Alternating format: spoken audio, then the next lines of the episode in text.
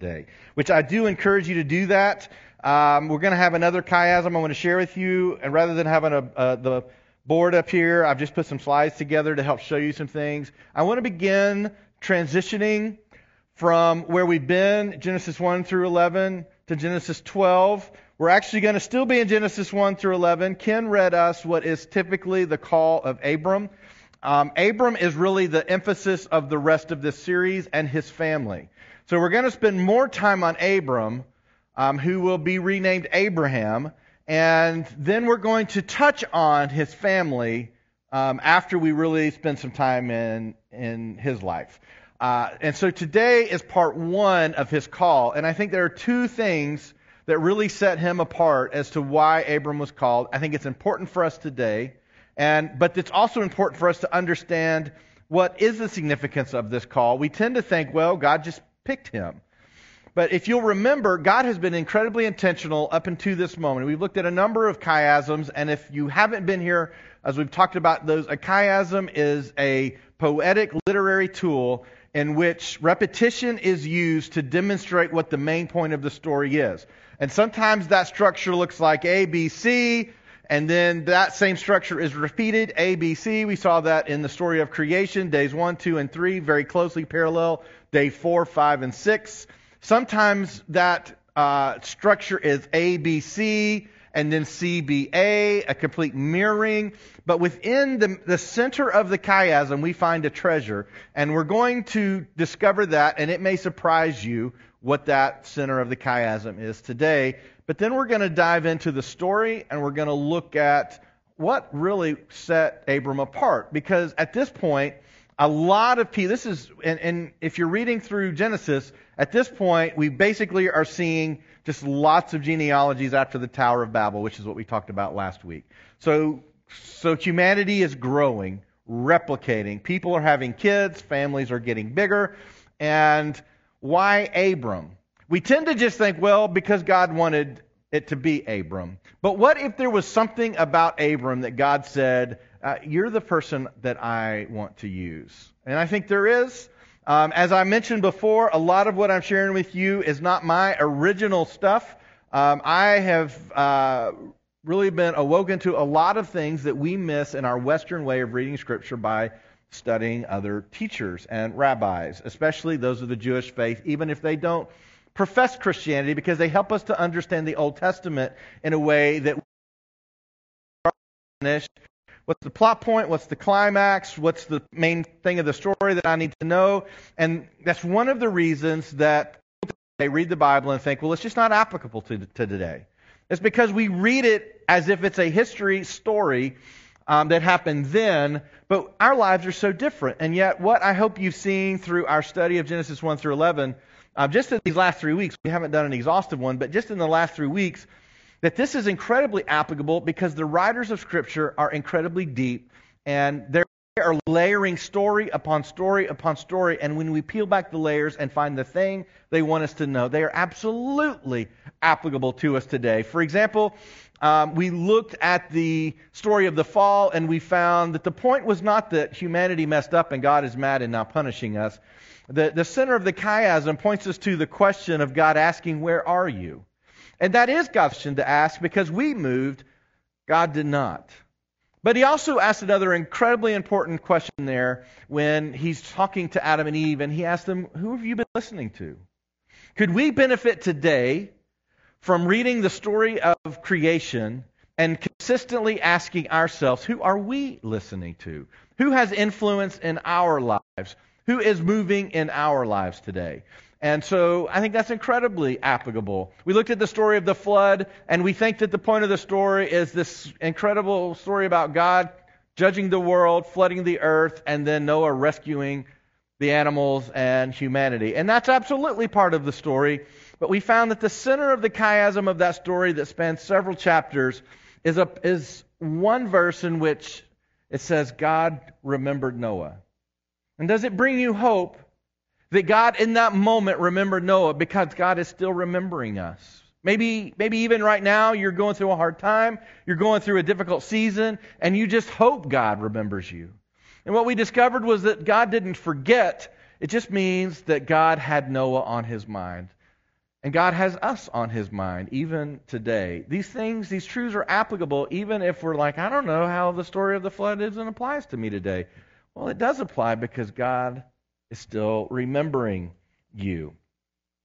We looked at the Tower of Babel last week and that God will frustrate our, our efforts to move away from him because he wants us to draw us back to him. Now, a lot of the way of reading that story may uh, help, especially you, if you have grown up in a religious system where punishment is really one of the main characteristics of God. He wants to judge and he wants to punish. And if you grew up in that system thinking, well, I just better not mess up or God's going to come get me, or at very least, he's not going to help me when life gets hard. But when we read over and over in these passages, is God saying, I want you with me. I want, to, I want to be a part of your life. I want you to be with me, which is not the story of punishment even though we certainly find that there are consequences to our actions. If we're going to enter into this first part, and I've, I've titled uh, our sermon today, Why Abram, Part 1, because I think there are two parts, and we're going to talk about the second part next week. And in order to do that, I think we need to back up to Genesis chapter 11. And if you want to follow along, you can follow along on YouVersion. If you want to do some extra learning, uh, we did some work in the Bible Project last week. That will come up again later. Uh, but the Bema podcast is where a lot of this stuff, uh, Marty Solomon has laid this out. And I got to tell you, um, the first week we did this, if you will look up a picture of Marty Solomon, he looks just like Ken Brown, who just read our scripture. And so I'm over here, I'm up here talking about Marty Solomon. I look back, and Ken used to have long hair, and he shaved it off just like Marty Solomon did. I thought, well, how does he know that we're talking about him today? He's like in the room today. Looks just like him. Anyways, uh, you can look him up. I thought that was interesting.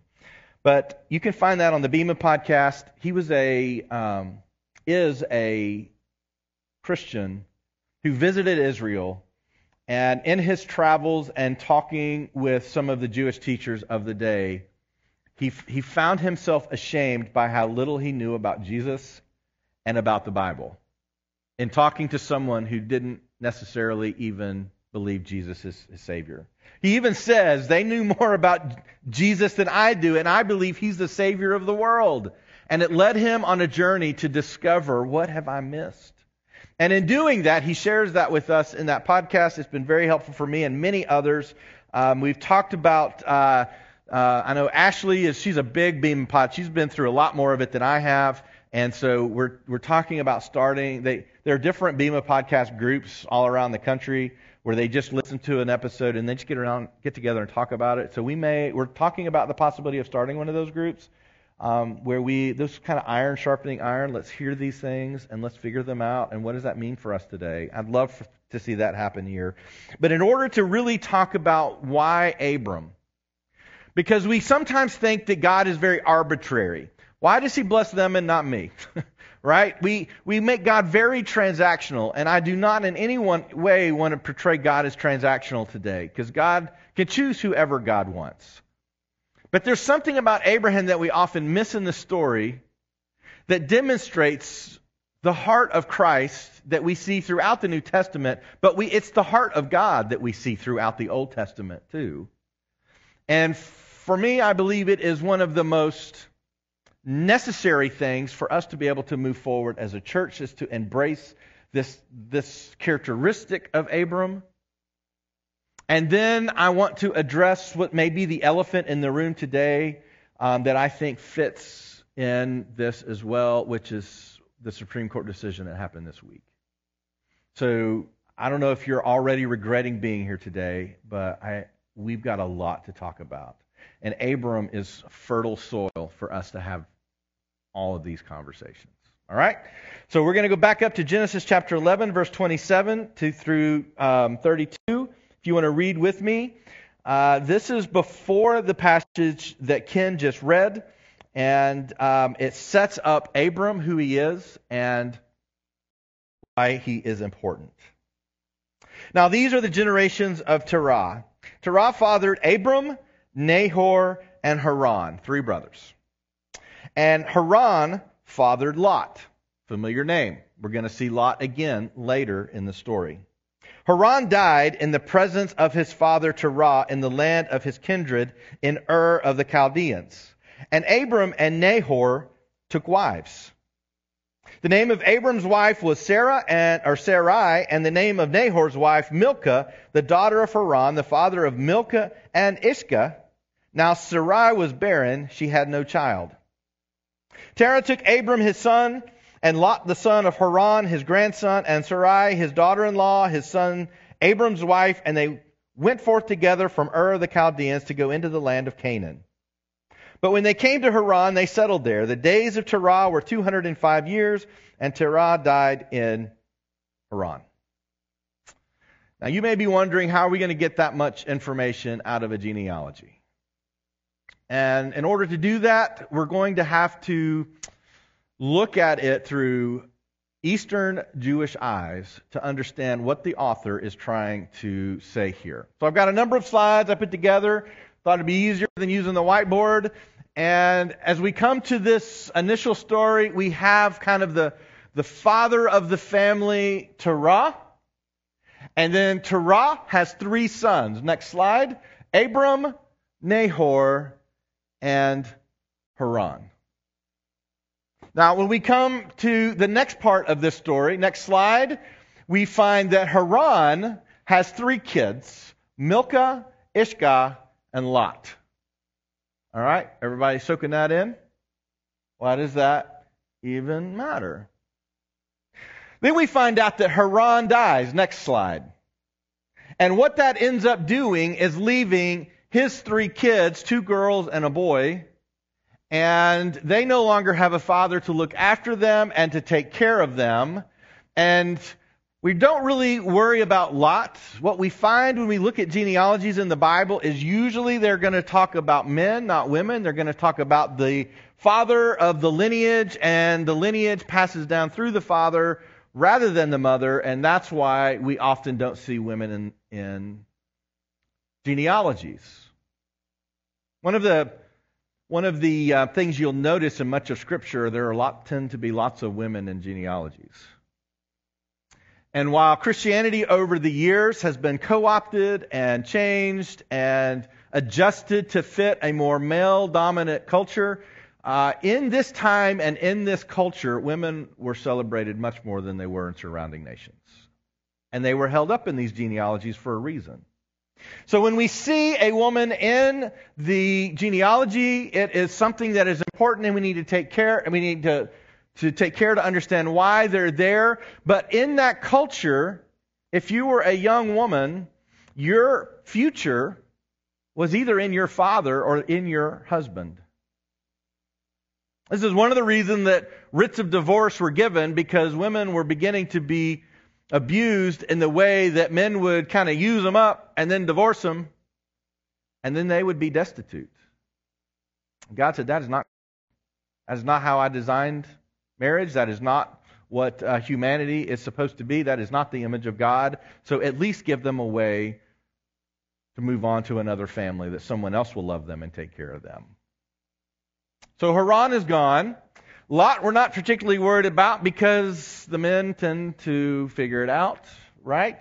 Not because the women can't figure it out, but the culture is geared such that Lot's going to be looked at as the head of a family, not someone who is dependent on someone else.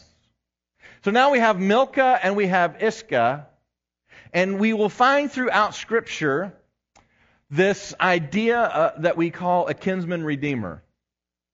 The idea of a kinsman redeemer is when um, a female within the family loses her father or her husband, and there is no one else to take care of them, and someone else in the family will take them into their family and care for them. Now, one of probably the most famous kinsman redeemer that we read about um, is that of Ruth and Esther, and one of the, or not Esther, but Ruth, and one of the probably most significant kinsmen and redeemers theologically that we have in Scripture is Jesus, because Jesus is said to be our kinsman redeemer, and yet Abram or Abraham and Nahor in this scenario must become kinsman redeemers these girls, but that's not how the story seems to go. A kinsman redeemer takes someone within the family that is in need and has no one else to take care of them and says, You are now part of my family. They may marry them, they may come and just be a part of their family. The next part of the story says that Abram and Nahor take wives, and we have this new character that seems to introduce themselves, and her name is Sarai. Now, how does she fit in the rest of this story? Well, we're going to try to figure that out. But Abram marries Sarai, Nahor marries Milcah. Now, as we go through this story, if you have been following us in our study of chiasm, this just consistent literary tool we find throughout the Old and the New Testament, we can find what we have discovered is a treasure in the middle of this passage. All of this matters, and the question that we have to ask is why is this genealogy important? Why spend the time? Why share this in the story? Next slide. If we go to the chiasm, this is what we find, and we find an ABCD, DCBA chiastic pattern in which, and in verse 28, Haran died before his father Terah, and then in verse 32, we see the mirror, Terah died in Haran.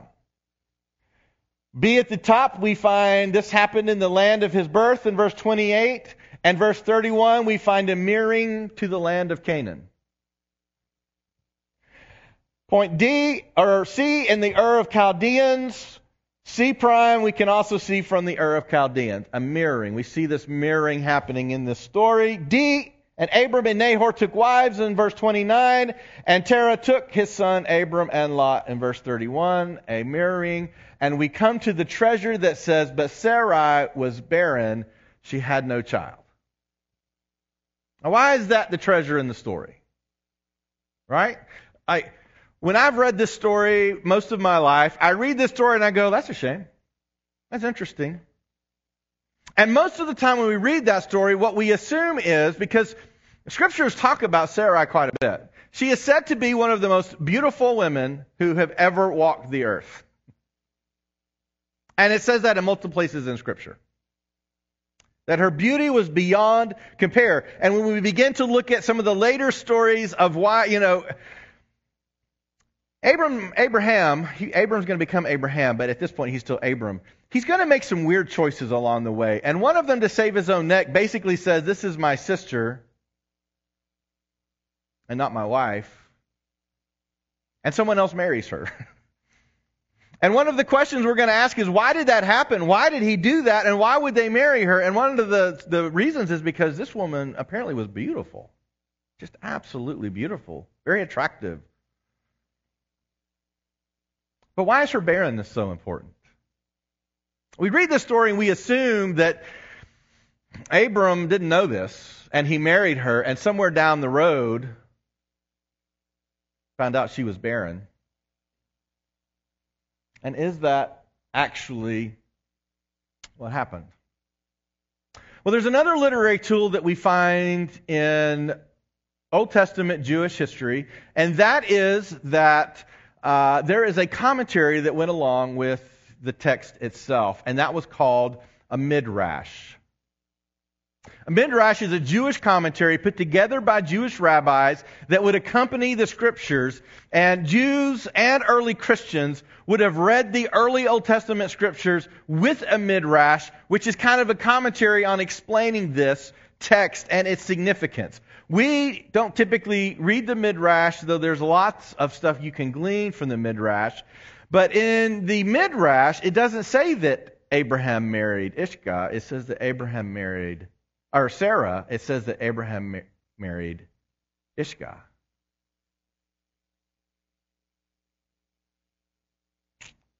So, what's going on here? Let's go to the next slide. So now we have Abraham marrying Sarai, we have Nahor marrying Milcah, Milcah and we have Ishka, we're not real sure why she's even mentioned here, other than she's just one of the sisters. And then we have Lot, which at this point is a mute point. That's just interesting. He'll come in later in the story.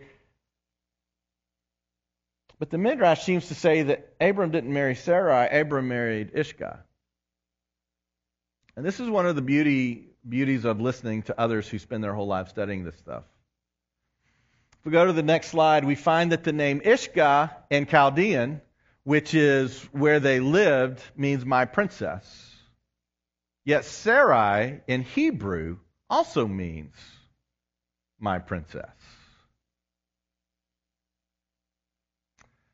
And so Jewish rabbis believe that Sarai and Ishka are the same person. Now, why does that matter? Why does it matter that Ishka and Sarah, and, and how does that apply to God's characteristic of what he's looking for, and exactly what, does, why does any of this matter? And it matters for a number of reasons. One of those is that Abram, listed first, is the oldest. The oldest had a responsibility in the family in which the oldest um, was responsible for carrying on the lineage. One of our uh, favorite movies and, and one of my favorite soundtracks is Hamilton. I don't know if any of you have watched Hamilton. It's a lot of fun. And um, ha- Alexander Hamilton ends up marrying one sister, but he's really attracted to another sister, and the other sister is attracted to him as well, but she's the oldest sister, and with no sons, she could not marry him because he was poor, and she felt like she had to marry up and marry up in social class. She had to marry up in wealth. She had to carry on the lineage of her family, and she felt like Alexander Hamilton wouldn't be the right person to do that, even though she, at least the musical, um, implies that she was in love with him. The oldest carried on the line and have for thousands of years. And so the emphasis on what the oldest did was important. The oldest would have to marry first. We find that story later with Jacob and Rachel and Leah and that whole story, which we'll get to. It was important that Abram chose well. But yet the center of the chiasm said what? Sarai was barren. Why is that the center of the story? And why is it at this point in the story? It's always been a value within Christianity, it's always been a value within Judaism that sexual intercourse was held strictly for husbands and wives. Always been the case. In fact, there are laws in place that if you get married and you find out uh, your wife's not a virgin, then there are repercussions. Interestingly, there are no reverse repercussions if the guy's found not to be a virgin, right? So that's not good. But this was always the thing. So the question is, why are we talking about her barrenness? Because you know what? Someone's got to have at least tried to have kids before anyone can determine that they're barren. Now, for a woman, this was this was a, a, point of great shame. A lot of value, and some women still feel this today. I don't believe this is what God wants us to feel, but God still feel that the bearing of children is where their identity and value comes in, and it, your value is so much deeper than that. The fact that you bear the image of God, whether male or female, you are worthy of value and honor. You bear God's image. And we see this in so many places still that sexuality is the place in which our identity lies. If you watch Facebook Reels or if you're on TikTok, you see men and women constantly trying to look sexually attractive, either with as little clothes as possible or as suggestive dances as possible, or just outright saying sexual things as possible so that they will be viewed as sexually attractive and someone that someone would want to be with. And yet, I don't want my daughter to feel that her value is in someone wanting to have sex with her. And I don't think any of you want your daughters to feel that way either. How do they know Sarai is barren?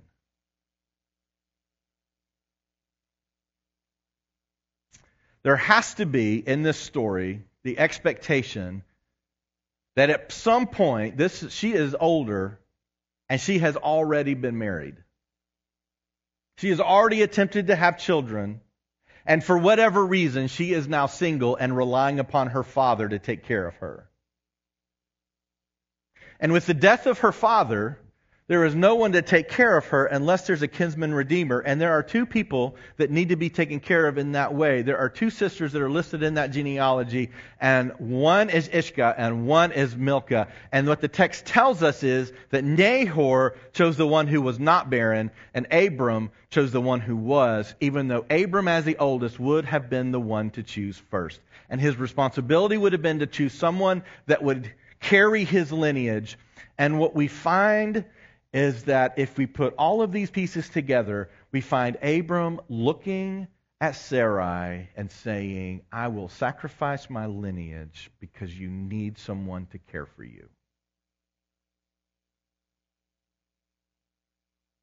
And in this, we find a character trait that perhaps had been seen before and perhaps haven't, hadn't been seen before, but Abram was more interested in caring for someone else's needs than his own. And what Marty Solomon says is God immediately entered his story. That's soak in. Abram was more interested in caring for someone else's needs than his own, and God immediately enters his story. Now, you could say, well, you know, they talk about how beautiful she was. Maybe he wasn't really thinking about her. But that's not how that culture worked. That's not how that culture worked. Like you, everyone would look at Abram and go, What are you doing? You're killing your lineage. What are you doing here? This was culturally expected. And there's a part of caring for his own family and carrying on with that lineage, and he's essentially letting his younger brother Nahor be the one that would carry on that lineage, which is going to become more important in this story later. If you know this story, God says, what Ken read earlier, I'm gonna a nation is gonna be born from you and Sarah.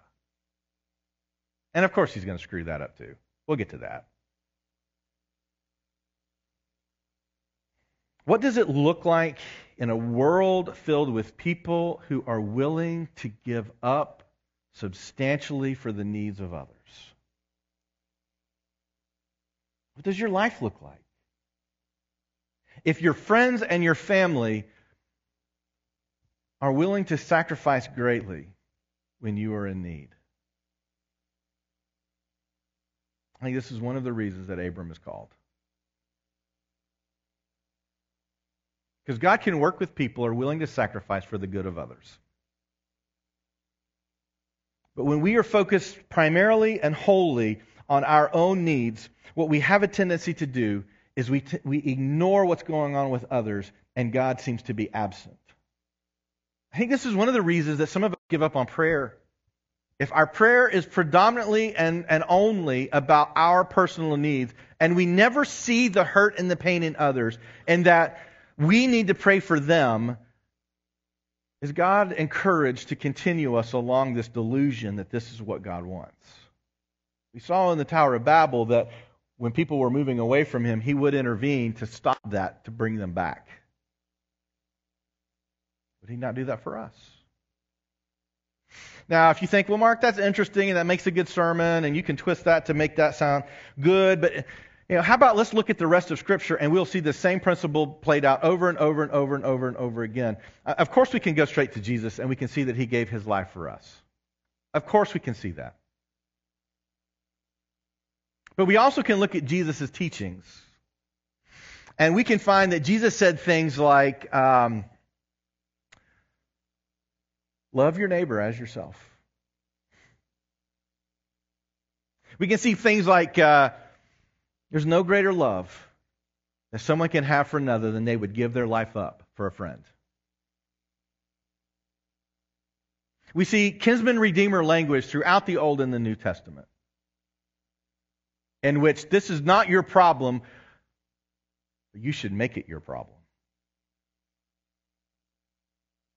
We see it in places, this idea of sacrifice, which is very un American in the sense of him of Jesus saying, Now pick up your cross and follow me. We see this language everywhere, this value and this an, entirety of the gospel that says we are here for others. When we look through the, the uh, Sermon on the Mount, we, we discovered that the prayer that Jesus encouraged them to pray was one that said, Give us this day our daily prayer, our, our daily bread. And the expectation there would be this I have my daily bread, but I'm praying for us to have ours, and I know you don't, but I could give you some of mine because I have enough. There's a community side to the Lord's Prayer. It's community, it's not individualistic. And what we find in the life and story of Abram is a man who said, I will give up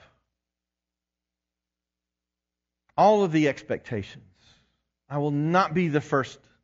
I will not be the one to carry on our lineage. I will pass along my responsibility and my privilege to another.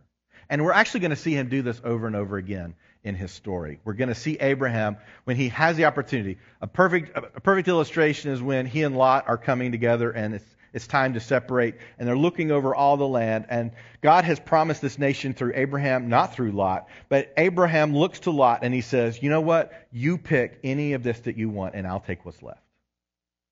We see this in his life over and over and over again that I will allow you to have the better portion than me. What would the church look like if the church was full of people that embodied this idea? What would it look like? We have a tendency to believe that this is all about us. In fact, I think one of the big challenges we have in the church coming out of this pandemic, and it's not, it's not just us, it's like, it's just people. Like, one of the problems people have, because I just talk to people over and over and over again, one of the problems people have is we, we were telling you and you were hearing and we were all hearing if you want to love other people, separate yourself and just take care of yourself. That's the way we're going to love other people. And we did that for a couple of years. And so now it's, it's like, well, I'm kind of, you know, I've kind of enjoyed this, uh, just taking care of myself. You know, it feels kind of good. I'm not sure I really want to, you know, engage again in the same level I did before. I think I, I kind of like this. And it feels weird and different. You know, the psychologists tell us you form a new habit in 30 days, but what do you, you know, form in, in 700 days? All kinds of new patterns. Very center of the call of Abraham is the call of someone who says, there's something better to be done here than just taking care of myself. God can work with people that are willing to sacrifice for the good of others. And we're going to see that over and over and over again. This is the story of Jesus. We read in Acts 2, we read things like the early church. They sold everything they had, everything they had in common, so no one had any need. I mean, that's sacrifice. Can you imagine if we did that? Like next week, okay, here's what we're going to do. Next week, I want you to bring your balance sheets. I want you to bring your assets and your liabilities. And we're going to sell everybody's assets. We're going to take care of everybody's liabilities. And we're all going to just have the same. And you're probably going to have to sell your house because if you got a really nice house, we got some people who don't have a very nice house. We're going to try to bump them up, but you're going to have to downsize. Can you imagine what we did? You, you know how many people would be here next week? You know how many people would be here next week, right? I, I don't. I wouldn't. I don't think I'd be here next week, right? Do what? Yeah. Yeah, I, I got a small house. I'd be here, you know. right? But that's what that's what that's what they did in the early church. And it is the same principle that if I have to do without so that someone else needs something, I'll do without. You see this just over and over in Scripture. Scripture says pure and undefiled religion is to do what? Take care of who? Widows and orphans.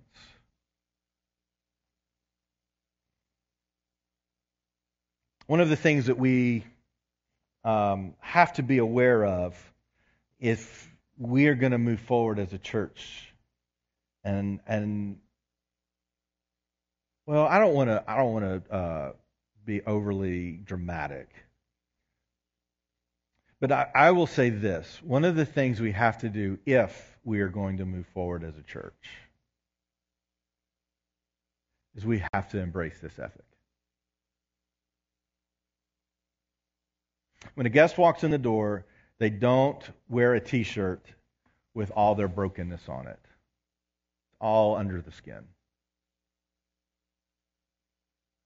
And if our mindset in the church is, man, it's good music or good teaching, now let's go to lunch, and we are not here to look under the skin at the brokenness that others are bringing and that we aren't willing to go to them and talk to them and sit with them and love them. And if they bring kids, we care for their kids and child care. Or we call them during the week and say, How are you doing? If we're not doing that, we're not the church. One of the things we're struggling with today is we've gotten really good, and we're not. I, I say we, I like to include we, us in this we. We're not really great at it. We're pretty good, but we're not really great at it. Is the uh, worship experience. We used to call it that when we first started the church. We wanted to be a worship experience. And we didn't see it this way then, but over the years we saw the results of that kind of thinking. And what we found is, is that people would come if the music was good and the sermon was good, but then they wouldn't if it wasn't. And what I have found in my own faith is that worship is vitally important. But it is it pales in comparison to the daily just working out our faith with each other with the people that don't even come here. like people that I work with, I got to work it out with them. And people have different perspectives than me. I got to work it out with them. People who uh, need something from me, I need to work it out with them. And people that I need something from them, we got to work it out together. I, there's a there is, is just an, an organicness to the church that is based around this crazy concept about loving each other. And when Jesus said, if you want to know what the church is about, if you want to know what I'm about, if you want to know what all of this is about, and, and as we look through the, the Sermon on the Mount, if you want to know what all of the Old Testament was about, it was about loving God and loving each other. That is what this is all about. The whole law can be summed up in loving God and loving each other. That is it.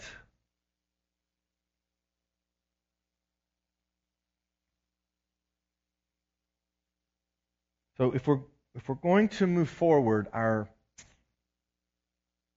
our uh, the pronunciation of our values, our beliefs, the expectation on others really doesn't mean anything. It's how we live this out in our lives. And for Abram, this is how he lived it out. This is how he lived it out.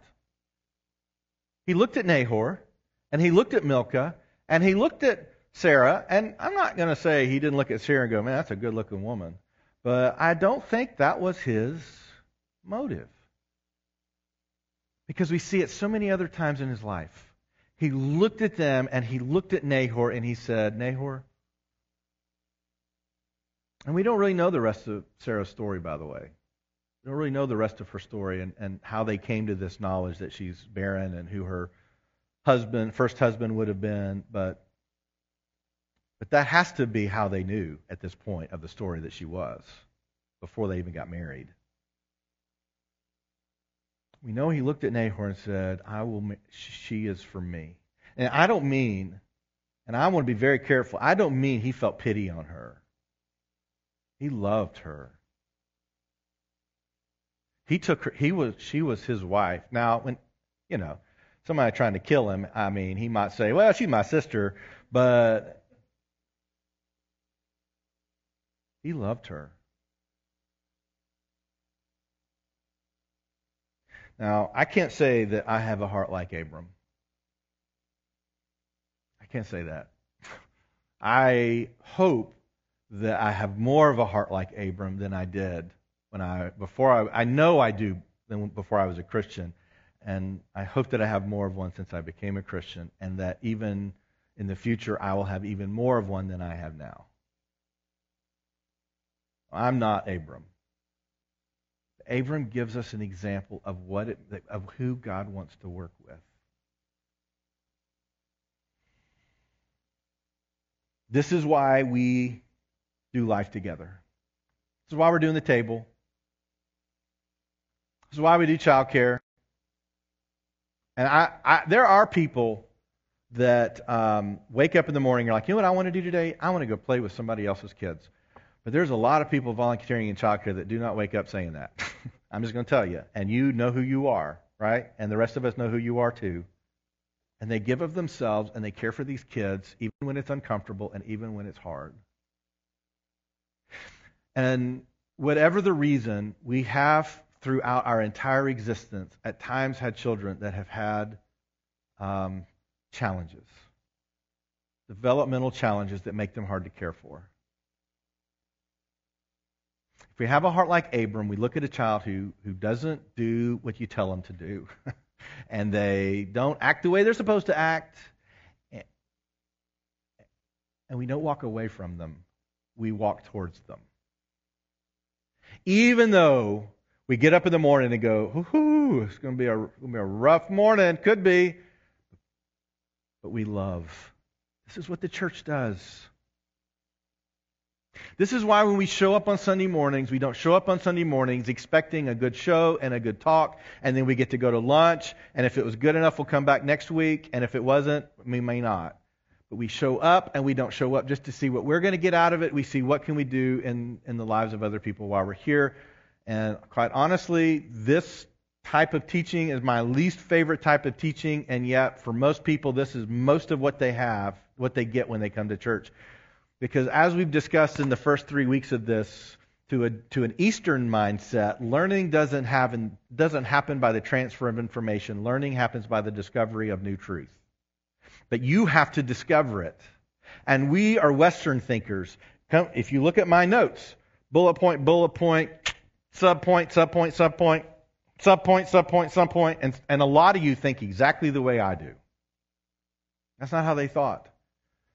When we read Scripture, we don't read Scripture just to memorize it or just to know the story or just to say, well, maybe if I know this and God will be happy with me and He'll help me get a better job or whatever. No, we, we read and it draws us in and we discover. And I have found that in my life, discovery of Scripture has been the thing that has, has lit my Christian life on fire. I, I read it, I try it, it works. I got to read more, I got to try more, it works. And along the way, in that process, I experience God working in my life, and I need more of that. And many of you can give this same testimony. If we are going to continue as a church, we cannot continue in a way that we do the best song and dance on Sunday mornings, and if it's good enough, we'll come. We have to be a people who says, Those are my family. I love them. And loving your family is different from knowing people. I got to know what's going on in your life. I got to know, you know, what you're struggling with. And I'm not going to I'm not going to make you tell me, but I'm going to get to know you so well that you're going to want to tell me. Even when it's hard, we do this. Especially when it's hard, we do this. Now,